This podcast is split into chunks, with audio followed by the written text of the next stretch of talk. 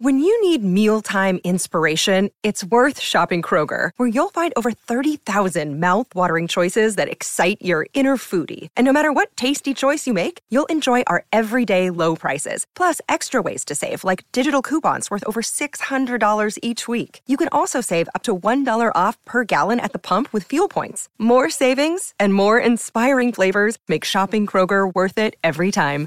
Kroger, fresh for everyone. Fuel restrictions apply. Interstellar è uno dei film che mi ha più fatto incazzare nella vita quando sono andato a vederlo al cinema, uscendo veramente oltraggiato dalla sala. Ma oggi Interstellar è uno dei miei film preferiti in assoluto. Com'è possibile questa cosa? Ne parliamo come sempre dopo la sigla. Uno spettro si aggira per il web. Lo spettro di Daily Cogito. Zombie, siete avvertiti.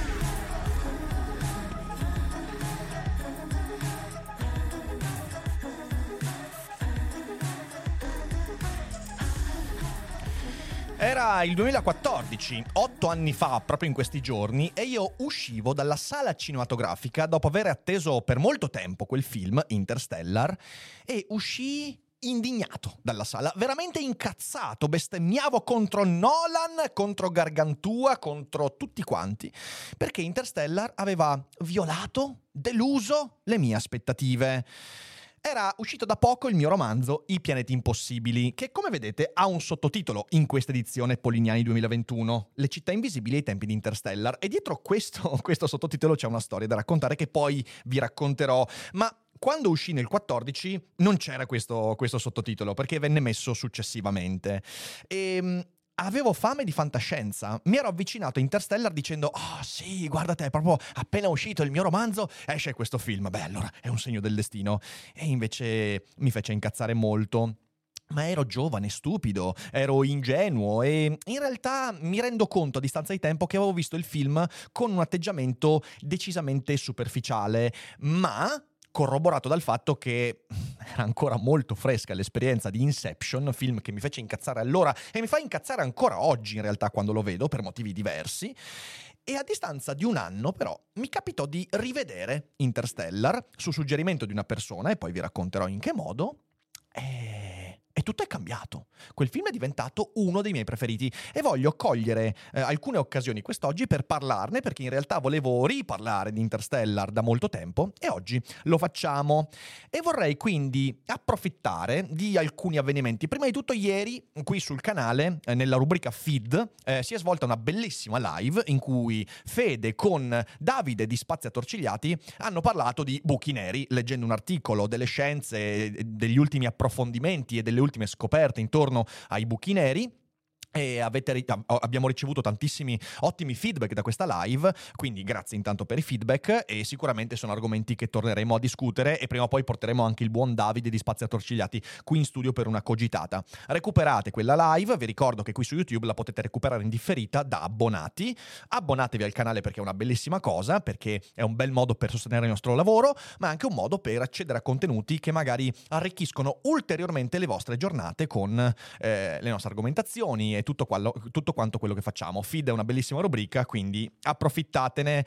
Eh, seconda occasione è il fatto che io in questi giorni, ho, in queste settimane, ho cominciato a farmi una piccola collezione di orologi. Venerdì prossimo ci sarà De Concini qui in studio per presentarmi la mia collezione di orologi da lui scelti. Sarà una cosa molto divertente, quindi non perdetela venerdì prossimo, 18 dicembre alle 18. E il primo orologio però che ho voluto acquistare, eh, quando l'ho visto, mi sono detto ok, questo deve essere mio, ed è un Hamilton Khaki Field, edizione Murph.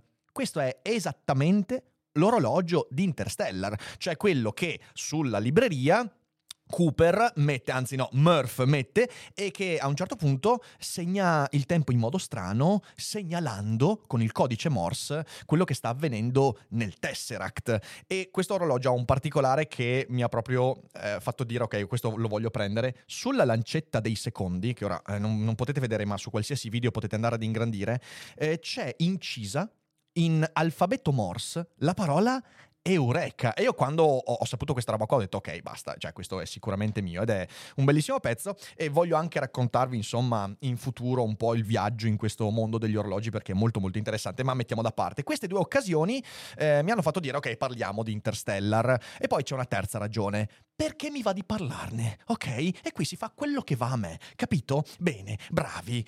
E prima di tuffarci in questa argomentazione, allora, eh, due cose fondamentali. La prima è che Novembre è un mese pieno di eventi. Noi domani, o meglio per chi sta vedendo il video oggi, eh, chi sta vedendo il video in differita, sabato eh, 12 dicembre sarò a Fano alle 21 alla Rocca Malatestiana per Le vite di Spinoza, il mio spettacolo monologo sull'eresia e sulla liberazione. Siateci, mancano pochissimi posti eh, per fare il tutto esaurito, quindi venite, dai, a trovarci, sarà una bellissima serata.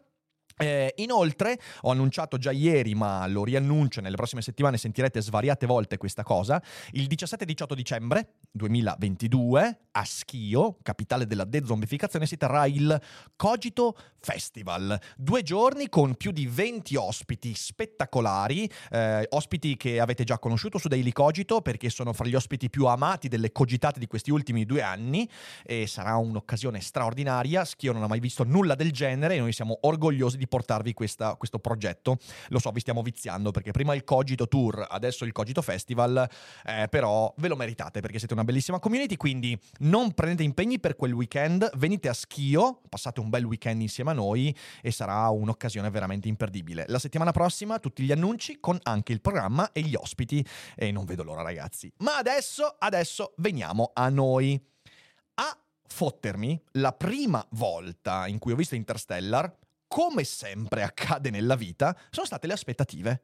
Devo dire però alimentate anche dal marketing, perché, perché in realtà Interstellar è stato venduto come il film definitivo sullo spazio cosmico, sui buchi neri, al punto che c'è anche il libro di Kip Thorne, che è un astrofisico molto importante, il quale venne coinvolto da Nolan non solo per la consulenza in ambito astrofisico, per raccontare la relatività, la gravità, il buco nero, l'orizzonte degli eventi, tutto quanto, ma anche per promuovere il film come un film scientificamente accurato. Eh, mi spiace, non è non è proprio scientificamente accurato se non in alcuni aspetti molto precisi, però in tante altre cose in realtà no. Io mi aspettavo un film di fantascienza. Eh, così come intendiamo la fantascienza, sci-fi vera e propria.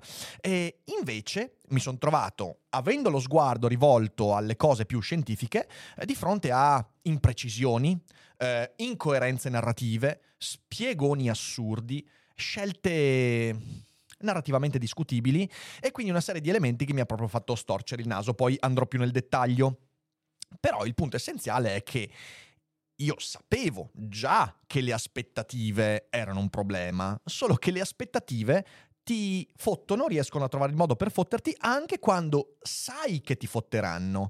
Ed è una grande lezione di vita. Non basta sapere che le aspettative ti sono nemiche quando ti approccia qualcosa di nuovo, perché comunque c'è impossibile uscire completamente dalle aspettative ed è molto facile lasciarsi trasportare dalle aspettative. E, e quindi ho, ho, odiato il film la prima volta. Sono uscito dal cinema incazzatissimo. Eh, gli amici che erano con me cercavano anche di, di tranquillizzarmi, di calmarmi. Io invece mi, sentivo oltraggiato, oltraggiato. Poi è accaduta una cosa, a distanza di qualche mese ho ricevuto una delle uniche recensioni importanti al mio romanzo. Tenete conto che I pianeti impossibili nel 2014 uscì quando io ancora non avevo il canale YouTube, non avevo nessun tipo di visibilità se non un po' su Twitter e, e quindi era un romanzo che si era diffuso non tantissimo, sì, qualche migliaio di copie, è riuscito a venderlo con un piccolo editore di Venezia che era Tragopano, però niente di che. Arriva una recensione di una persona di cui ho stima, che si occupa di letteratura e che scrive queste recensioni per un, per un blog eh, abbastanza seguito, in cui definisce il mio libro Le città invisibili, e mi sta bene perché Calvino a me piace molto e Le città invisibili è stato un punto di ispirazione per questo testo, ai tempi di Interstellar. E dico, no, aspetta, cosa? Per piacere, cosa? E mi ha fatto male.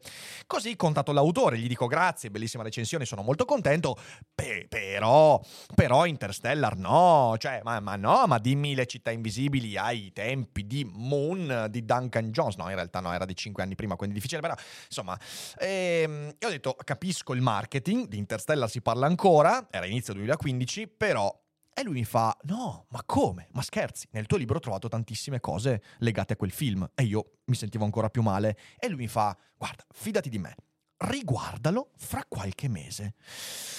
E io ho ascoltato il suggerimento, ho aspettato ancora qualche mese e ho riguardato Interstellar. E alla seconda visione, fatta in casa mia, mi sono innamorato.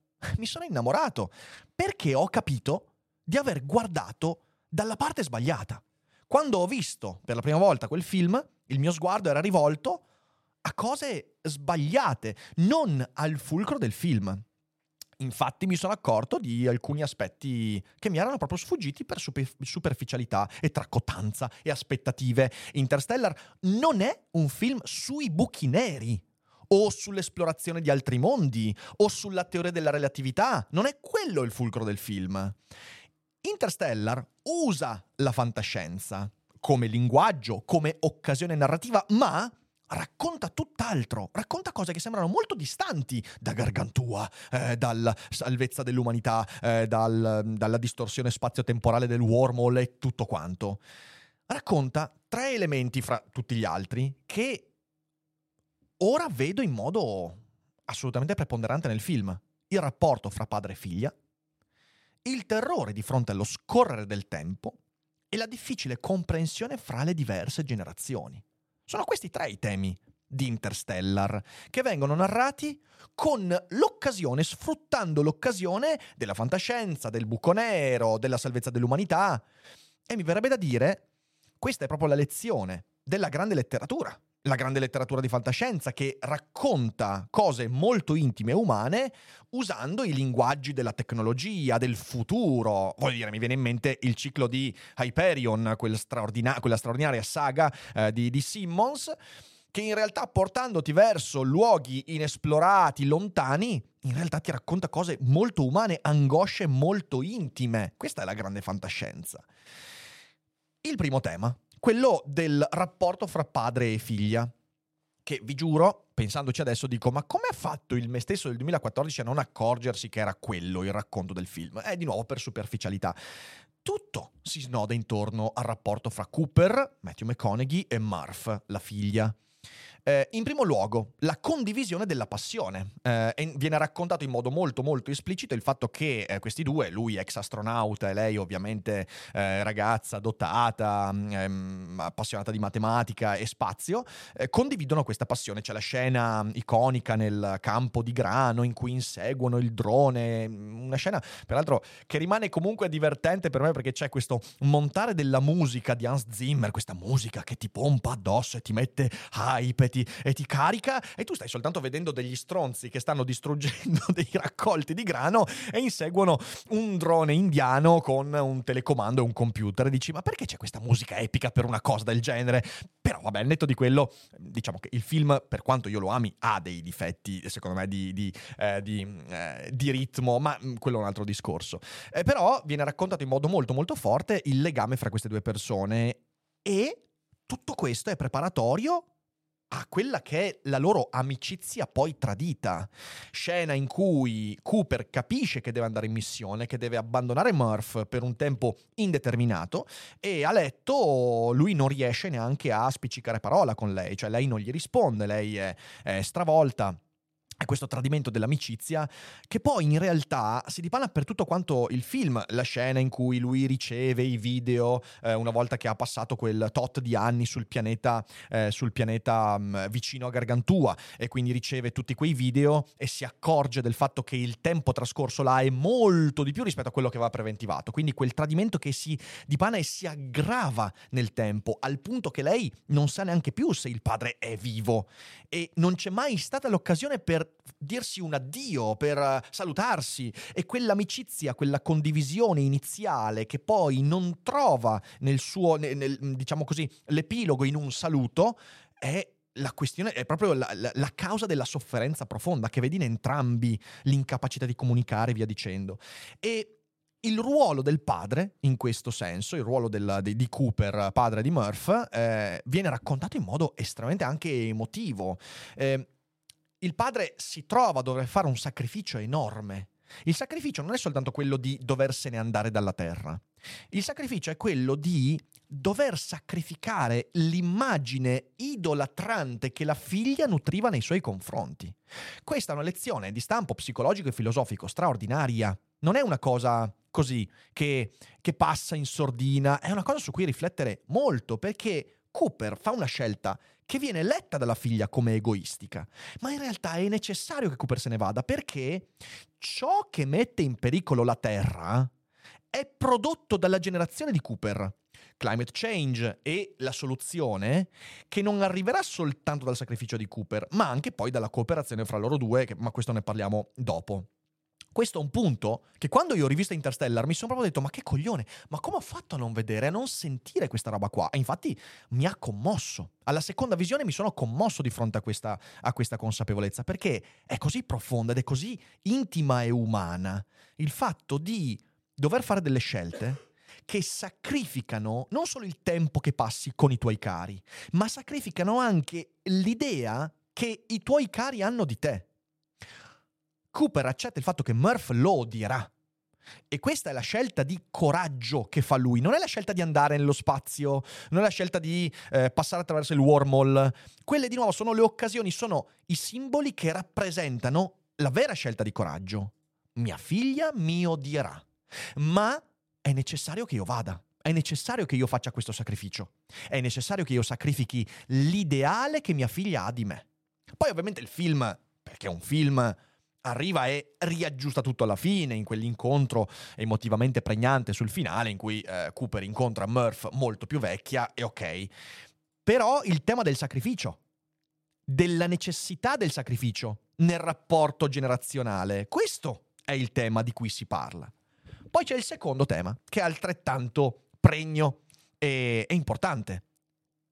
Il tema del tempo, l'irreversibilità del tempo usare la relatività per dire una cosa molto umana, che la vita di un individuo umano è sconquassata quando si accorge inesorabilmente che il tempo è irreversibile, che lo scorrere del tempo non è sotto il nostro controllo. Ovviamente, essendo un film di fantascienza, prende l'occasione della fantascienza, in realtà della scienza, della relatività generale, per creare un'iperbole cioè ci viene mostrato uno scorrere del tempo disumanamente più veloce rispetto a quanto siamo abituati, al punto che le età del padre e della figlia poi finiscono per essere rovesciate.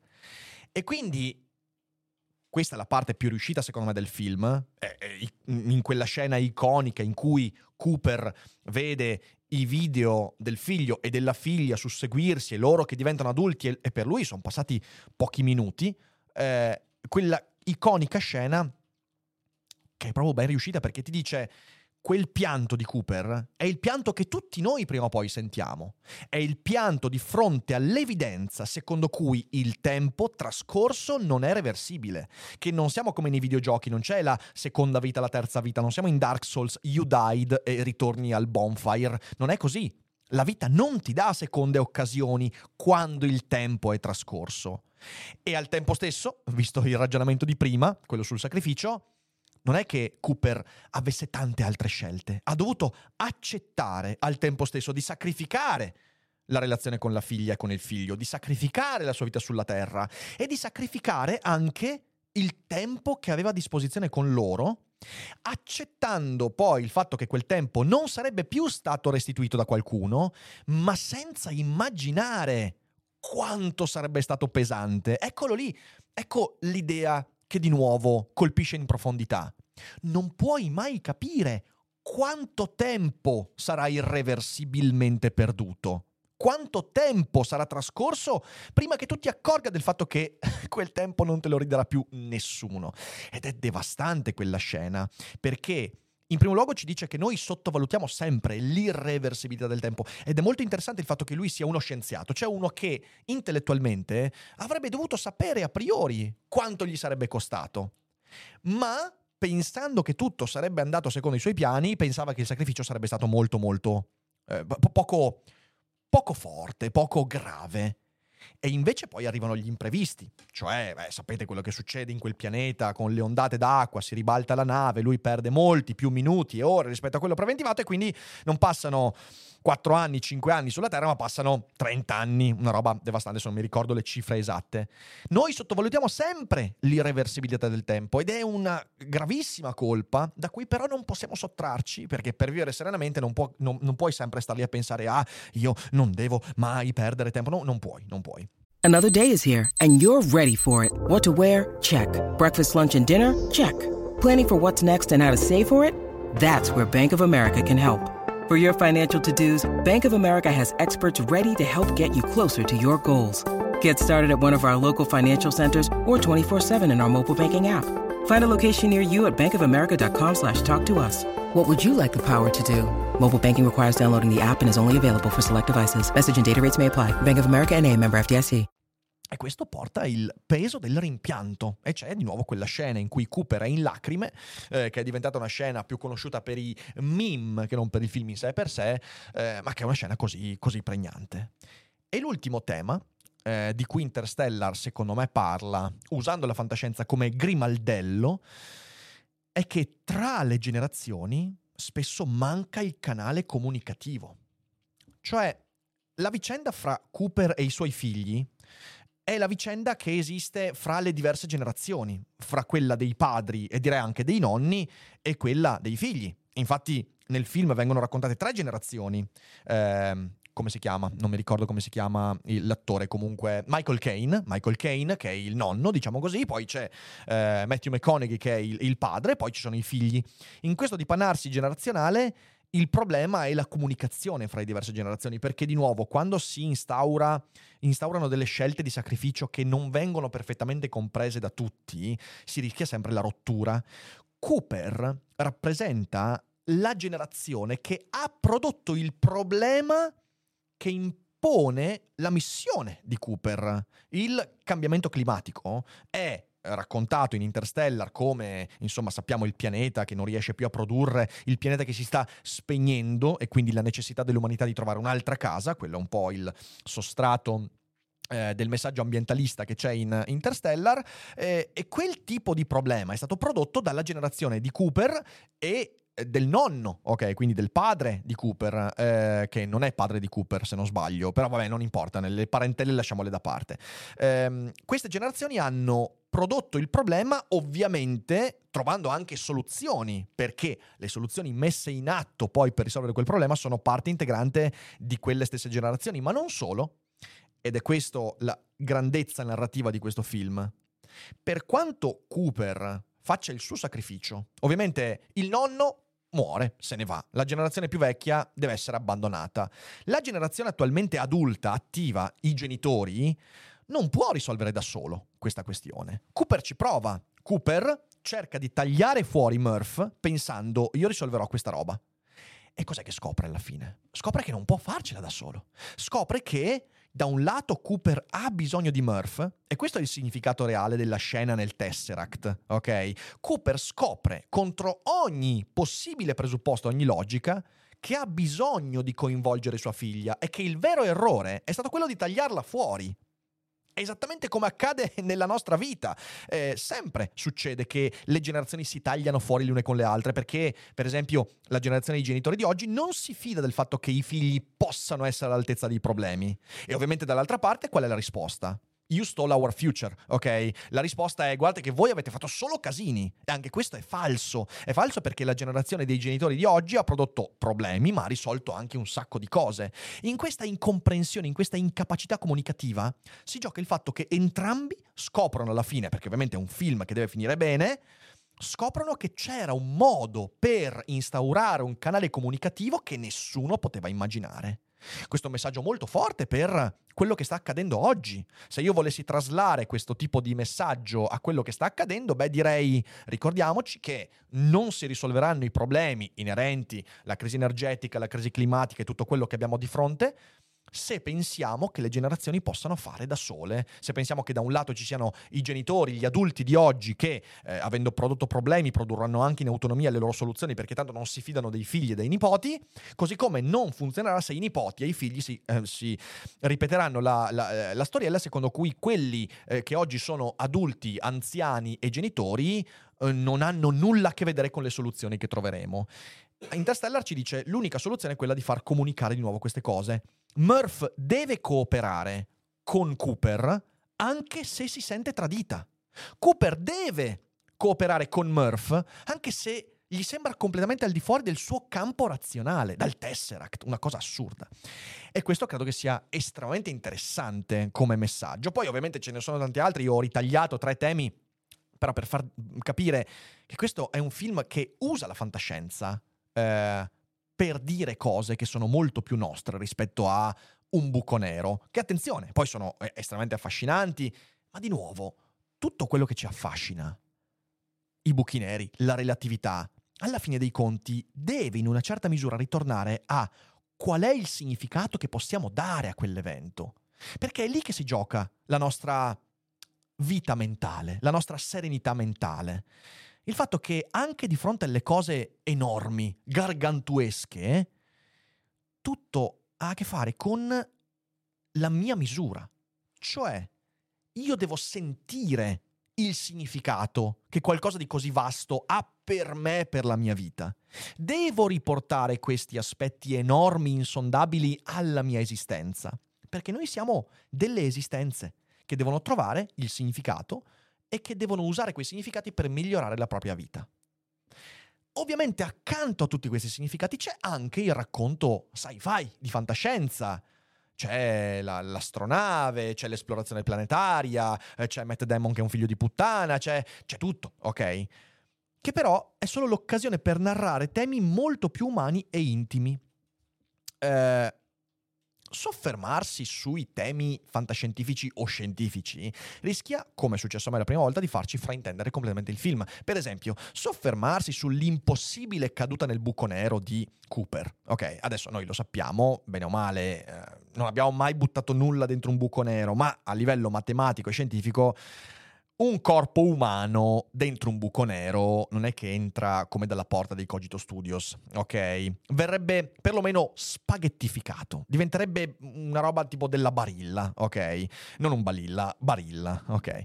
Eh, e, quindi, e, quindi, non c'è quella possibilità. E io mi ricordo la prima volta in cui ho visto il film ho detto, ma che cazzata, ma che cazzata.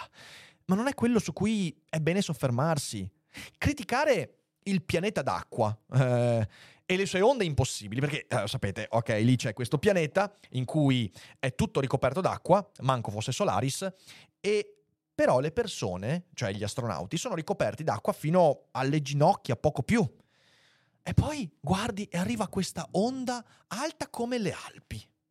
E tu stai lì e dici, ma ma no, no, non può essere. Cioè, è proprio sbagliato da un punto di vista fisico. Se l'acqua è alta 70 centimetri scarsi, tu non puoi neanche prendere tutta l'acqua di quel pianeta fare un'ondata così grande. Certo, volevano fare l'iperbole esagerata perché il pianeta è vicino al buco nero e quindi la forza attrattiva del buco nero alza delle onde, ma è, è sbagliato, cioè è proprio sbagliato scientificamente. Però di nuovo sti cazzi. Cioè, proprio quel caso in cui tu, di fronte alla inconsistenza scientifica, puoi permettere di dire e sti cazzi gli spiegoni. Una cosa che mi fece incazzare un sacco la prima volta era il momento in cui sull'astronave, appena partiti, un astrofisico prende Cooper, che è un cazzo di pilota della NASA, quindi dovrebbe sapere più o meno tutto intorno alla relatività generale. E questo astrofisico spiega a Cooper il funzionamento di, uno, di un wormhole con il foglio di carta piegato e bucato con la matita. E io lì proprio ero così al cinema. Dicevo, perché Christopher Nolan ti sei drogato prima di fare questo film? Perché è evidente che un astrofisico non dovrebbe spiegare a un pilota della NASA una roba così in quel modo. Però di nuovo, sti cazzi, non ha molto senso soffermarsi su queste cose, le si accetta, sono delle ingenuità narrative dovute a tanti fattori che rendono il film imperfetto, ma non per questo meno importante. Nolan è fatto così, è un Italo Calvino con la cinepresa in mano e tanti suoi film sono fatti così. Inception è esattamente questo. Cos'è che racconta Inception? L'interpretazione dei sogni di Freud? No, racconta la scienza cognitiva. De... No, non è, non, è, non è, mica un video di Just Mick eh, Inception. No, è un racconto del rapporto fra padre e figlio e di quanto sia complicato mantenere quei rapporti quando hai fatto qualcosa di inaccettabile, quando hai fatto qualcosa che ti porta a rompere quella relazione e questo è perfettamente rappresentato da Cobb, Leonardo DiCaprio con i suoi bambini che lui non può più raggiungere, infatti non riesce mai a vedere in faccia e ovviamente anche con eh, quello interpretato da Cillian Murphy e il rapporto con il padre, devono scendere fino in fondo al sogno. Anche lì, se tu lo prendi come un film che, che, che racconta dei sogni, della cognitività, sbagli, non è quello, racconta di un'altra cosa. Poi è comunque un film che mi fa incazzare Inception ancora oggi, per tanti motivi cinematografici. Eh, non mi piace quando mi piace Interstellar, però è un altro discorso. The Prestige, The Prestige che è insieme a Interstellar, secondo me, il film più riuscito di Nolan attualmente, non racconta sì, racconta una storia di illusionisti, di, eh, di, di, mm, di, sosia, di escamotage, di Tesla, dell'elettricità. Ovviamente, però, alla superficie ti sembra che racconti la storia di Tesla e di come Tesla. Ma no, non è quello. Racconta l'ossessione derivante da un senso di colpa, una cosa che tutti noi durante il corso della vita rischiamo di vivere ed è quello il fulcro del film. Persino Tenet, che è un film che io detesto, l'ho rivisto Tenet e non ha fatto l'effetto di Interstellar, mi dispiace, è un film che non ho, non ho apprezzato, però se lo prendi come un gioco logico, letteralmente un gioco, un, un palindromo, come, come, i libri scritti da Umberto Eco, che letti da un lato o dall'altro hanno lo stesso senso, eh, allora diventa quasi godibile, diventa un gioco. Nolan fa questa roba qua, proprio come lo fanno i grandi autori di fantascienza, eh, come lo fa Italo Calvino con le cosmicomiche, le città invisibili, come lo fa Borges con Finzioni. Prende degli elementi che superficialmente sembrano pop, molto appariscenti, e poi ci infila dentro delle cose che magari ti parlano in profondità. E tu, di primo acchito, potresti dire, eh, sta cosa non mi ha detto nulla. Se lo vedi una seconda volta, magari ti si apre qualcosa.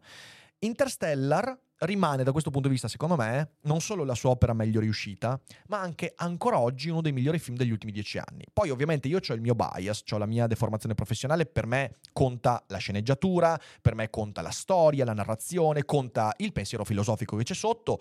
Eh, dall'altra parte, magari se ci sono persone esperte di cinema possono criticare delle scelte registiche, scelte e sicuramente. Per me Interstellar è ancora oggi un film molto importante e me lo rivedrò in questi giorni perché merita secondo me e, mm, e niente, volevo semplicemente parlarvene per per lanciare due messaggi. Eh, il primo è ricordiamoci che le nostre aspettative sono le migliori nemiche o le peggiori nemiche quando approcciamo a qualsiasi esperienza, che sia cinematografica, sportiva o di qualsiasi tipo. Eh, in secondo luogo, che magari le cose che non ci piacciono meritano una seconda opportunità. Quando io vedo qualcosa che non mi piace, di solito, non sempre perché non ho il tempo, ma di solito a distanza di tempo do una seconda chance. Per fortuna l'ho fatto con Interstellar e oggi non mi pento di quella scelta. E spero che che vi sia piaciuto meno Interstellar, questo ragionamento vi sia risultato interessante. Io vi ringrazio per aver ascoltato qua. Se siete in live non uscite, adesso abbiamo qualche minuto per leggere delle domande. Eh, a tutti quelli in differita, ricordatevi che se Daily Cogito vi piace, potete aiutarci a crescere in tanti modi, potete fare conoscere il progetto alle persone lì fuori, magari se voi traete beneficio dalle puntate che ascoltate ogni giorno, magari il vostro collega, vostra zia, vostra mamma, vostri figli, i vostri compagni di banco o professori potrebbero trarre lo stesso beneficio. Quindi parlatene, condividete le puntate eh, sui social network, eh, fidatevi, funziona.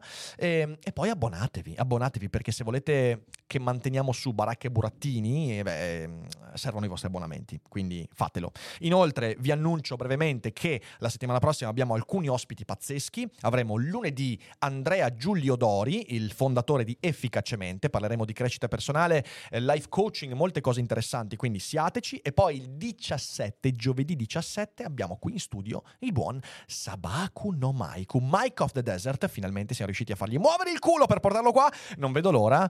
E altri buoni motivi per abbonarvi. Grazie a tutti, fate i bravi, buon weekend e alla prossima, bella gente. E non dimenticate che Eureka!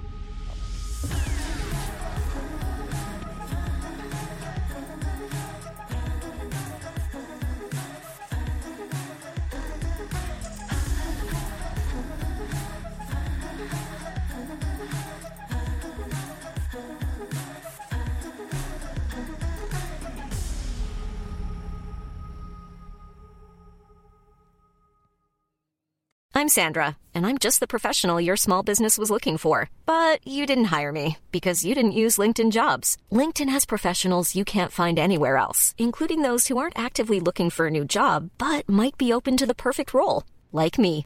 In a given month, over 70% of LinkedIn users don't visit other leading job sites. So if you're not looking on LinkedIn, you'll miss out on great candidates like Sandra. Start hiring professionals like a professional. Post your free job on linkedin.com/people today.